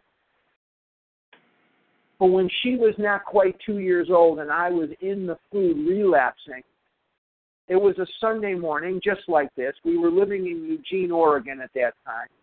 It was a 90 degree summer Sunday. And my former wife and my daughter were back to back, my daughter facing the refrigerator and my ex wife facing a counter putting away groceries. My little angel of a daughter reached up her hand and opened up the refrigerator door about an inch and a half, and she turned her little head to my ex wife and said, Shit, Esther, there's nothing in here. Now, if looks could kill, I would have been vaporized. Where did she learn that? She learned it from watching me. She learned it because that was the message I was sending to that little girl at that time in our lives together. Fast forward, we're now living in Scottsdale, Arizona. She's about 10 or 11. And I'm watching a situation comedy on ABC Network about a man and his brother who went around with a list of people that the man had hurt, and they're going to make right the wrongs and apologize. Premiere episode. She comes into the family room. I'm in I'm in good recovery at this time. Looks come into the family room, looks at the television, looks at me, looks at the television, looks at me and says, That guy's just doing his eighth and ninth step, right, Dad? That's how far she had come because of the messages that I was sending her without ever intending to send her any message at all whatsoever. We tried to carry this message the message of the big book of Alcoholics Anonymous. That is the only message we have. And to practice these principles in all of our affairs. That is very important as I go out into the world. But doubling back to carrying this message to alcoholics, there is one thing I want to say, and I forgot to say it. There are people who are coming into the rooms of Alcoholics Anonymous, of Overeaters Anonymous, sorry, and they have been hurt. Statistically speaking, many of them have been raped, molested. There are men in the rooms whose wives have left them because they're overweight condition. There are women in the rooms whose mates have abandoned them or do not interact with them because of their overweight condition. On more than one occasion, I have attended meetings with women who have been physically beat up because they gained weight. On more than one occasion, I have heard people crying because their children have ignored them, their their relatives have ignored them. Everybody they knew has turned their back on them because of their obese condition, and they don't know what to do. And they've been to the psychiatrist, and they've been to the bariatric centers, and they've been to the weight loss, the pay and weight places, and they put themselves together, and they come to a meeting as a last resort. And we are, as Overeaters Anonymous members, we are the last house on the block. And they come into that room and they are hurting and they are teetering on suicide and they are coming in there as a last resort. And maybe just maybe you can stick your hand out and give them something that they've never been given before. You can give them hope that maybe because of your story and you're in recovery then maybe they can recover too you can light them up you can light them up. You can give them something they've never had, and that's hope that maybe they can follow your path in the steps and they can recover too. Don't miss that. But if you're eating or you're just dieting with group support, you have nothing to give them. I have nothing to give them. If I'm dieting with group support or if I'm actively eating, the only thing I can do is just grunt that's all I can do. I can't really do anything. And we have to keep in mind as we go into the world what Dr. Bob, AA's co founder, bequeathed us. He said to us before he died, shortly before he died, in 1950 at the Cleveland Convention, he said to us, let's not louse this thing up with complexities that are only of importance to the psychiatrist and the psychologist. Let's keep it simple. And let's be on guard for that erring member among us, the tongue. Let's use it judiciously. And let's remember that in the final analysis, that what this will boil down to is love and service. And we all know what love is, and we all know what service is. There's not a person listening to this phone call right now that doesn't know what love is and doesn't know what service is. You're not in good recovery right now, you can stick your hand out and say, Hi, I'm Joe. Hi, I'm Linda. Hi, I'm Mary. Hi, I'm so and so. Welcome to our meeting. You can do that. You can do that. And to practice these principles in all of our affairs, to take this way of life into every crevice of my life, if I'm ever in another relationship, or maybe one day I'll get married again, or maybe I don't know. I hope I don't know. I don't know what God has in store for me. I hope it's God's will, not my will.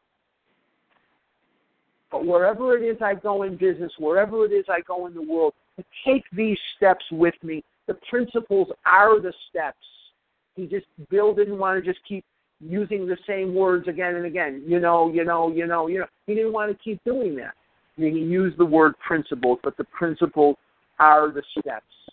And lastly, remember that there is an unbroken chain between an event in 1934, in November of 34, when Ebby Thatcher brought the solution to Bill Wilson. And Bill Wilson was then armed with both the problem that he got from Silkworth and the solution that he got from the Oxford groupers through Ebby. And in May of 35, he brought it to Dr. Bob in Akron, Ohio. And on June the 10th, 1935, Dr. Bob got his first day of sobriety. And a, and a flame was struck in Akron, Ohio. And little by little by little, it inched its way to Los Angeles, California. And there was a man in Los Angeles, California named Jim W., who founded a group where gamblers could come and identify that were not alcoholics to the steps and help them with their gambling problem. And one day, Jim W. looked around, and there was a woman and her husband and a friend of her husband sitting in the back of the room in 1959, and that woman's name was Rozanne S. And the more she heard about the gamblers, the more she listened to the gamblers, she identified right down the line with her overeating and her lying and her selfishness and fear and anger. And she went up to Jim and said, Do you think a program like yours would help someone like me with their eating? And he turned and said to her, You know, Rozanne, I don't see why not. And independently of that, in Luling, Texas, there was a man named A.G. Ainsworth. And he was on a AA retreat, and he was 300 pounds. And he was coming home from the AA retreat. And he had a friend named Robert who was driving the car, and he was in a lot of pain from his eating. And he said to his friend Robert, Robert, do you think a program like AA would help someone like me with their food? But he asked it in such a way so that he could make it sound like he was just kidding because he was afraid of Robert's reaction. But Robert heard the pain in AG's voice and said to him, You know, AG, I don't see why not. And AG went to another lady named Norma B. in Luling, Texas, and they started five groups of, a, of an organization called Gluttons Anonymous. While in, a, in Los Angeles, there were 16 groups of Overeaters Anonymous. And one day, A.G. Ainsworth contacted the main office of AA to find out if anybody else was doing these steps for an eating thing. And they put him in touch with Rozanne S. And Rozanne and A.G. hooked up, and it was like Stanley finding Livingstone. And little by little, it got to you. You owe. This isn't free. You owe that debt of service because somebody took the time to bring the message to you. On page 100 of the 12 step promises, if you are following in the big book and you want to go there, I'll end with this before we close page 100. Both you and the new man must walk day by day in the path of spiritual progress. If you persist, remarkable things will happen. When we look back, we realize the things which came to us when we put ourselves in God's hands were better than anything we could have planned. Follow the dictates of a higher power, and you will presently live in a new and wonderful world, no matter what your present circumstances. Those are the promises that I take with me every single day. Um, would I be out of bounds, Leah and Louisa, if I close with page 164, or you don't want me to? We're going to open it up for some. Hi, Harlan. Thank you. We're going to open it up for some question and answer period, and then close with 164. Okay. All right. Okay. I would love for you to read it at that point, if you would. Okay. Okay, great. Thank you. Thank you. And now we're going to open the floor. Thank you so much, Harlan and Louisa, for your charisma, your down to earth humor, and your friendly simplicity as you carried the message of the program of recovery this morning. We will offer Harlan and Louisa's contact information at the conclusion of this recording, so hold on for that. Now we're going to open the lines for a few minutes for some Q&A, question and answer period. If you have a question you'd like to uh, direct to Harlan or Louisa, star one to unmute at this time.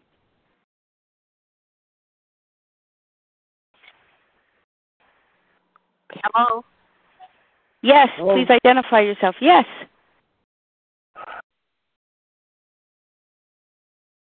Your name, please.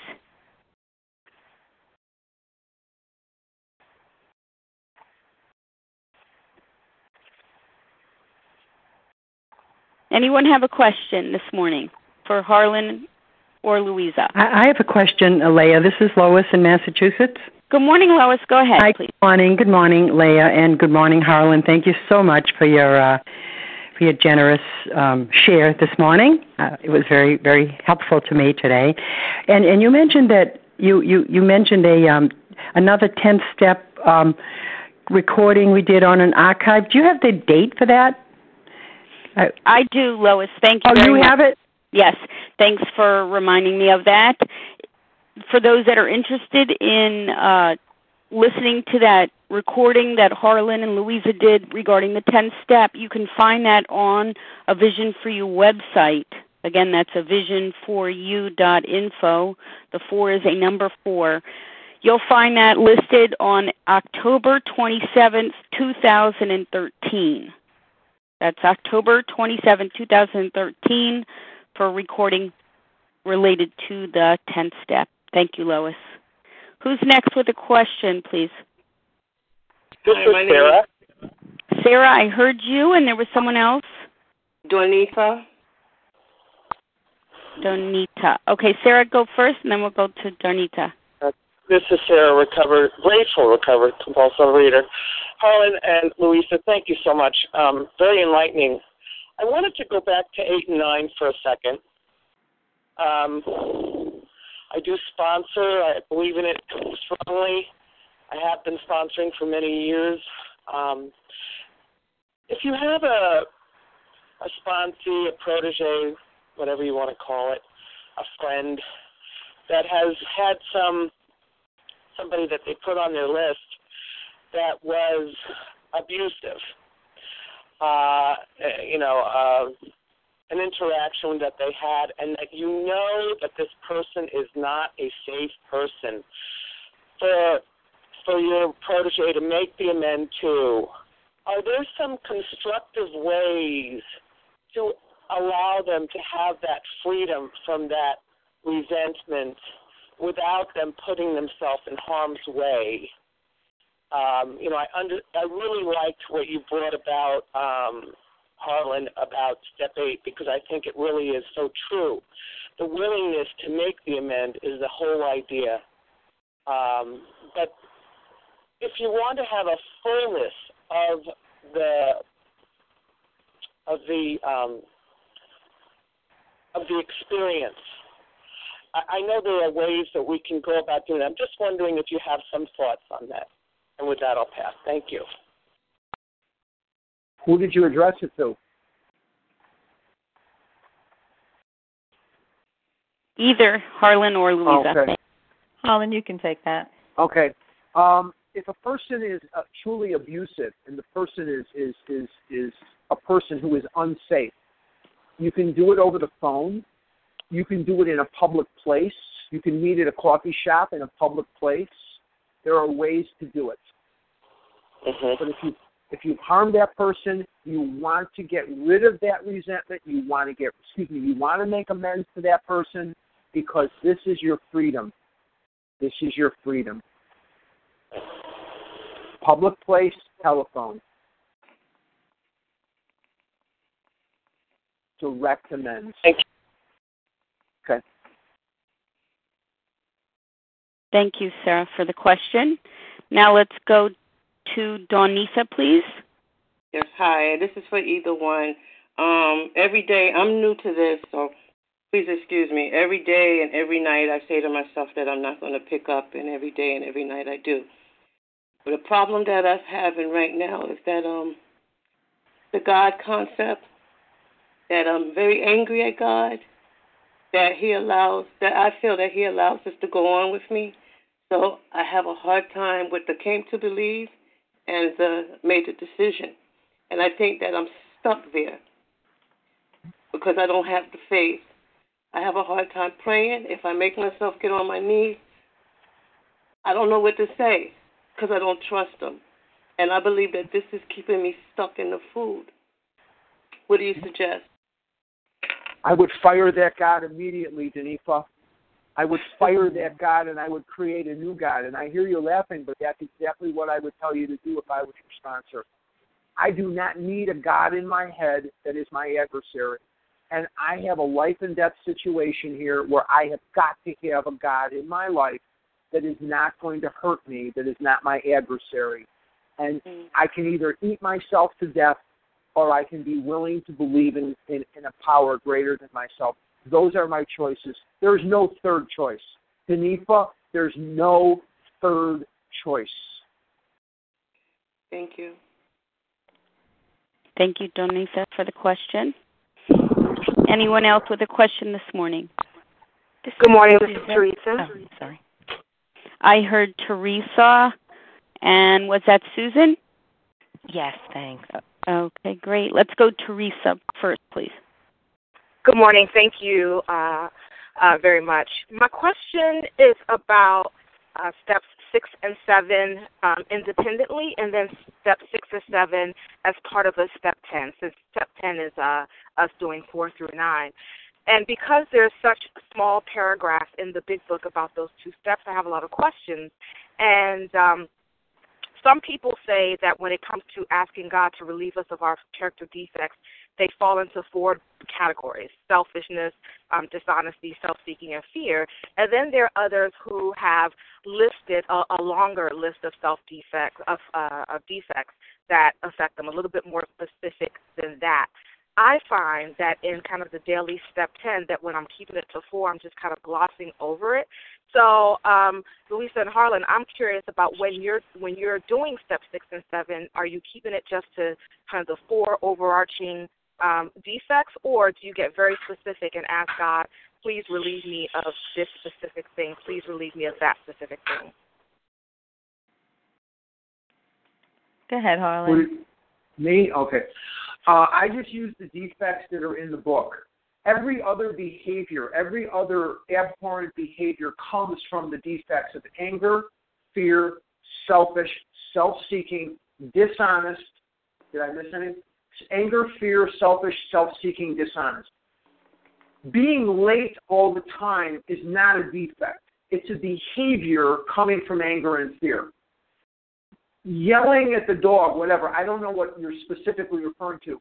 Those are behaviors that come from these defects. And I'm just, I don't want to jump on you, but it's not a daily 10 step. It's a 10 step that I do many times a day. But I'm going to go back to 6 and 7 because that was the question. When I consider 6 and 7, I consider the defects in the big book and the behaviors that I don't like that are hurting me will clear up when I start with those defects. Got it. Thank you. You're welcome. Thank you, Teresa, for the question. Susan, your turn. Yes, good morning. Thank you all so much. That was absolutely wonderful. So, you know, you, you referenced Harlan um, in the second step, so I'm addressing it to you, Harlan, um, about, you know, and then you referenced it again a couple of questions ago about firing your God, you know, who parted the Red Sea, and then creating a new one. Um, and I think that what is a bit confusing for me is that my mental twist is that even though I consistently turn to this God that I've ascribed um, qualities to, it sometimes feels like I'm acting as if that this God is an imaginary friend, despite the fact the reason it's a mental twist is no matter how many times I turn to God, I I find that life is so much better and and and it's it's an amazing experience and yet I still have these doubts and you you've said how you know critical it is to to have that willingness but I find that I go in and out of of the um the trust in that because I've ascribed uh, qualities. I just wondered what that's like for you, Harlan, who has recreated a God from the one you had of childhood. Thanks so much. That's okay. Um, first of all, Susan, it's good to hear your voice. That's the first thing I want to say. And second of all, I have to continually pray to that God, and I have to continually take action to bring myself closer to that God of my understanding. Because this is not a program for people who need it, and it's not a program for people who want it. It's a program for people who do it. And I cannot sit here on my duff and say, I believe in you, God, I believe in you, God, I believe in you, God. At some point, I have to take action. And action for me goes to helping other people, doing service, doing retreats, going to conventions, sponsoring a lot of people, giving of myself so that I get that good feeling and I feel God with me in those moments, and I, then I start to feel Him at other moments, and it grows and it grows and it grows. At the very end of chapter four, We Agnostic, it talks about a constant companionship with our Creator. Constant companionship. That addresses your imaginary friend issue, Susan. He's not like an imaginary friend like Lassie or Rin Tin Tin or something like that. He is with me all the time. It's very easy for me to believe in God when I see the full moon, I see the stars, I see a waterfall. That's easy.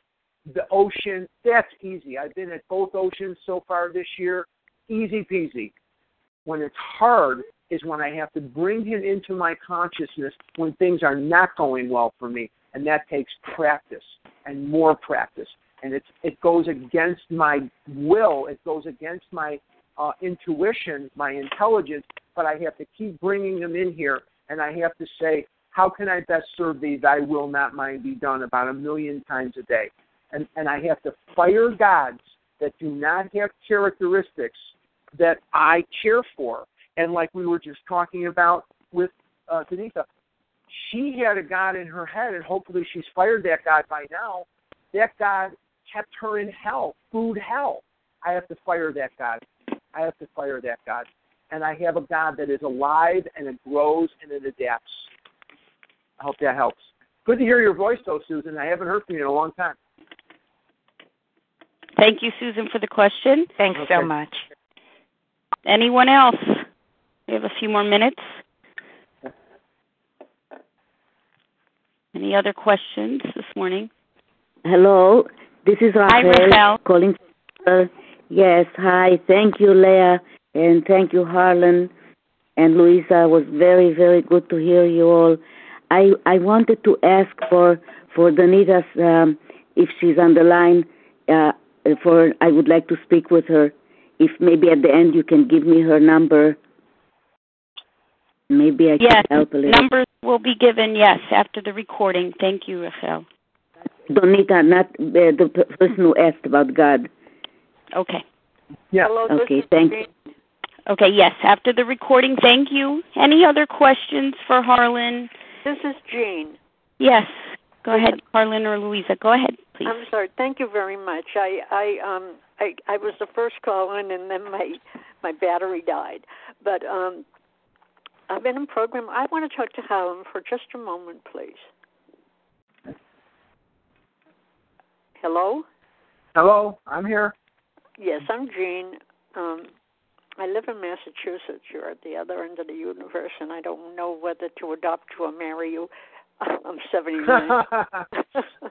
But it's like I've been in this program for a long time. I've been abstinent for a long time. Mm-hmm. And my weight has been on, and I work this program. I live this program. The God of my understanding lives inside me. I breathe them in, I breathe them out. I don't. I tell my kids I don't believe in God. I know God because He's in me. Mm-hmm. But I have a hard time. Crops up from time to time. I'm the mother of a lot of children. Self forgiveness. I have a hard time forgiving myself. Mm-hmm. That comes. That comes up uh, for me a lot. Mm-hmm. Um, so I'm just wondering if you have any thoughts on that. Action, action, action. I have to help others. I have to get out of myself. There's a lot of times when that phone is ringing and I'm tired and I don't want to answer it. And I pick it up because it's somebody that's in program that needs to talk. I start sponsoring often at 3 o'clock in the morning my time. I start sponsoring at a quarter to 6 in the morning my time. I do the best I can to be of service to other people. I get out of myself, and that helps me forgive me. And the God of my understanding, one of the characteristics that I assign to that God is he understands my fatal human condition and that I've made a lot of mistakes, and he understands. And when I walk to him, he runs to me. Many of you have had children, and Jane, you have children from what you said. And by the way, I was just in Massachusetts. I was just in Wareham, Massachusetts. I did a big book study out there, and it was lovely. But um, when I walk to God, it's like a toddler, and they take those first couple of steps, and you hold out your hands and you say, "Walk to me, walk to me," and they they walk to you, and you pick them up, and you hug them, and you hold them, and you kiss them, and you you, you just you can't get enough of them, and they're laughing, and it's love, it's love personified. When I walk to God, He runs to me. I'm just as human as anyone. I have months left at the end of my money. I used to live in a great big house. Now I live in an apartment. I used to have a lot more money than I have today. I was making five times what I make now in my business. It all happens. It's human stuff, but God keeps supporting me all the way through it. He keeps bringing me through the next thing, the next thing, the next thing. And when I go through there and I do this work, I not only get closer with Him, but I get closer with me. And remember, in closing, there are three things that are going to happen as a result of the steps. Number one, I'm going to get closer with God. Number two, I'm going to get right with God. Excuse me. I'm going to get right with myself and right with my fellow human beings. So if you're still having trouble forgiving yourself, then Jane, I would really look at what you're doing relative to service, relative to getting out of yourself to create that feeling that says, yes, I've screwed up, but I'm doing the right thing now. I'm not continuing to make those same fakakta mistakes. That's enough out of me on that one. I don't know what else to say. Thank you, Jane. And we'll take one more question, please. Hi, it's Lisa. Hi, Lisa. Go ahead. Hi, thank you, Harlan. Thank you, Louisa. Thank you very, very much. Harlan, I had a question for you about a previous question. The person who had addressed if the person that they want to make amends to is not a safe person. It says, you know, that we should make amends except if it would injure them, you know, themselves or others. Mm-hmm. Um, in just you know somebody or or other people. So what happens if if you if the person's not safe for you and you you don't you shouldn't be in contact with them because they could cause harm to you? Isn't that a situation where you should just like just not necessarily contact them? I there are ways to contact them to make a direct amends. One of them obviously is the telephone. If this is a person that is a felon, if, and I think that that's where you're going with this. If this is a person who is physically dangerous to you, there's nothing in the big book that says we have to put ourselves in harm's way. There's nothing in the big book that says I go up to the Boston Strangler and say, "Gosh, I'm really sorry that I uh, I spit on your sidewalk or something." Nobody is saying that, but there is a way to do it and I don't know the severity of the situation, but there are public places, or you, in that case, you can use the phone. I don't want to use the phone to make an amends. I want to do it face to face. What is the purpose here? I want to see the person. Some people don't accept my amends. Some people didn't like me before, and now they don't like me uh, either now, and that's okay. That's that's up to God. It's not up to me. But when it says whenever possible, except when to do so would injure them or others, it doesn't say about me injuring me, and it doesn't say I should put myself in harm's way. So you have to have some common sense. Am I avoiding this amends because I don't want to make it? Am I avoiding this amends because I feel this person has done me more harm than I did them? That's not okay to avoid. Or am I doing this because it's a felon and the person may take up a hatchet and kill me or something? There's a there's a lot of what I don't you know I I don't know the specific situation. If the person is a felon, I can do it on you know consider that. But if the person is just weird or the person is just uncomfortable for me, you better damn well know that I better lean on step two and go make those amends. Because as I said at the beginning with step two, that makes that that means we're not going to do four, we're not going to do nine. So that person really doesn't have a step nine issue, they have a step two issue. If I trust God and I say to this person, meet me at so and so's coffee shop, meet me at the corner of uh, Fifth and, and, and Frankel. Okay? Meet me there at the coffee shop and we'll sit down. I want to talk to you. That's okay. It's a public place. You'll be okay. It's a public place. So I hope that answers it. Thank you, Lisa, for that question. Thank you to all who posed questions this morning. And of course, thank you, Louisa and Harlan, for your time this morning as you carried the message of recovery to all of us here on A Vision for You. And Harlan, would you please do us that honor oh, of reading page okay. 164? Thank you. Okay. Our book is meant to be suggestive only. We realize we know only a little. God will constantly disclose more to you and to us Ask Him in your morning meditation what you can do each day for the man who is still sick. The answers will come if your own house is in order. But obviously, you cannot transmit something you haven't got.